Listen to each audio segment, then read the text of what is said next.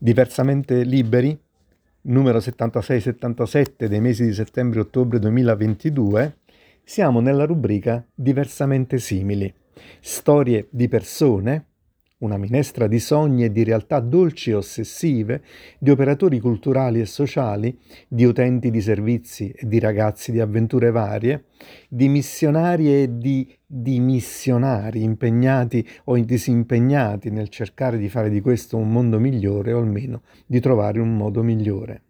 Io sono Fulvio Mesolella, l'articolo è 2005, Maria vuole fare il medico. Maria vive a Valencia, in Spagna, in una comunità cristiana ispirata alla spiritualità di Tesé.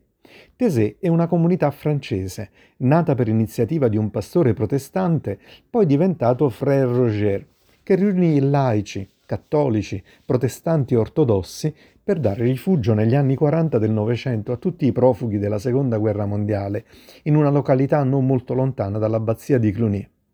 Si tratta di una comunità che sperimenta persino canti, preghiere e un tipo di culto o messa che possa andare bene a chi crede nella presenza di Cristo nell'Eucaristia, a chi crede che il pane sia solo un simbolo dell'unione della comunità o solo del lavoro dell'uomo, a chi non crede ma ha voglia di pace, silenzio, condivisione e accoglienza, anche ateo, buddista o induista. La comunità di Valencia nasce invece da una parrocchia cattolica. Il suo gruppo giovanile ogni anno viaggia per almeno una settimana a Tesé e quando le coppie si sposano decidono di andare a vivere in un unico condominio, condividendo spese, guadagni, investendo risparmi in opere di solidarietà. Maria ha 15 anni e i suoi genitori, Roberto e Maria, in Spagna c'è la moda di dare ai figli i nomi dei padri, gli stessi dei nonni, sono degli ex religiosi consacrati che si sono innamorati e hanno abbandonato i voti per seguire in altro modo la scelta di fede che li accomunava. Maria è infermiera, Roberto il concierge, il portiere, un po' tuttofare del reparto ammalati terminali dell'Istituto dei tumori di Valencia.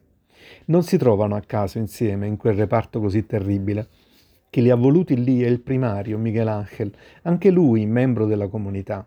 Non lo ha fatto per puro favoritismo o raccomandazione. Gli è stata data facoltà di scelta del personale per un reparto dove nessuno vuole andare, il reparto di chi è senza speranza.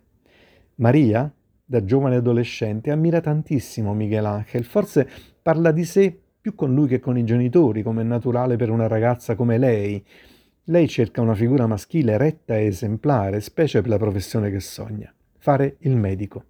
Perché quel reparto diventa così importante non solo per lei? Perché lì si sperimenta un trattamento umano che va dall'accoglienza dei primi minuti di chi arriva avvilito a chiedere notizie su come funziona al vero e proprio ricovero, ai trattamenti sanitari del dolore, quando altro non si può più davvero fare, fino al momento della morte, che in genere in quel reparto avveniva in pochi giorni, al massimo qualche settimana. Maria è stupita dell'abnegazione di quel personale che si dedica a una vita senza speranze e quindi non smette di parlare della morte e della vita con Michelangelo, sentendo sempre di più che quelli che ha davanti sono come degli eroi. Così ne parla agli amici. Se è difficile accompagnare le persone nella malattia, figuriamoci nel mistero della morte, con la certezza per di più della morte imminente, dell'impotenza della medicina. E quegli eroi però pare ci sia qualcuno che inspiegabilmente li vuole fermare. I trattamenti di questo reparto stanno diventando troppo costosi per l'ospedale perché i malati, invece di morire subito, prolungano la speranza di vita di settimane, mesi, talvolta anni. Cosa è successo? È successo che il personale è stato addestrato a sostituire una buona parte del trattamento farmacologico con un trattamento umano.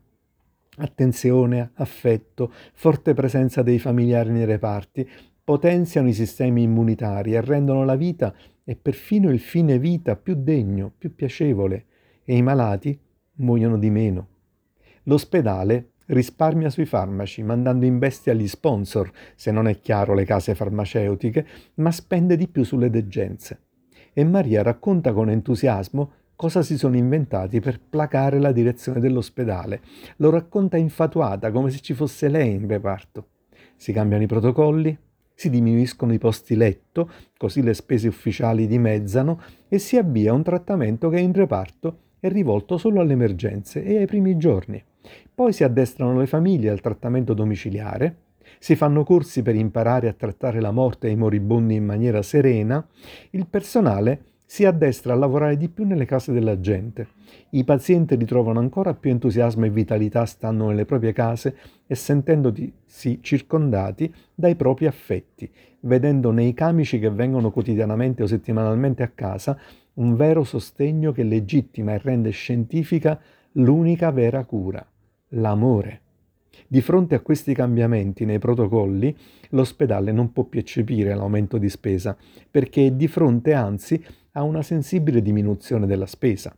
E le case farmaceutiche, quasi escluse da questo, racconta Maria, cercano di riappropriarsene, sponsorizzando la potenzialità miracolosa dei loro prodotti, che seppur usati ormai al minimo, hanno effetti eccezionali sui pazienti, chiedendo che il reparto sostenga e pubblicizzi questa nuova tesi. Michelangelo viene invitato a convegni su convegni in cui per fortuna non gli viene vietato di dire che ciò che è stato introdotto è semplicemente un trattamento umano. La prossimità dei familiari, l'addestramento continuo dei conviventi a vivere la morte con serenità e accettazione. L'importante è che dica quali farmaci usa per attenuare il dolore e i finanziamenti il suo reparto non li perderà. Maria, come tutte le adolescenti, è per un mondo integro e non le sta bene questa soluzione di compromesso, unica via di uscita per mantenere il reparto nella sua funzionalità attuale. Maria giura di vendicarsi. Da grande farà il medico de cabecera, il medico di base. Si dedicherà a prevenire le malattie, cercando e documentandosi anche sulle medicine alternative, sulle terapie basate sull'affetto e l'attenzione, sulla presa in carico del paziente, ma anche del suo nucleo familiare. Oggi Maria è medico del pronto soccorso dell'ospedale maggiore. Fra poco finirà il tirocinio e se ne andrà in un paesino della provincia, dove è convinta che i medici possono ancora fare i medici e non sono macchinette che si limitano a prescrivere farmaci, dove i medici curano col sorriso, con l'accoglienza, con l'affetto e con una buona conoscenza delle persone e del proprio ruolo innanzitutto. Maria continua a credere in se stessa, come quando era adolescente, e fa bene.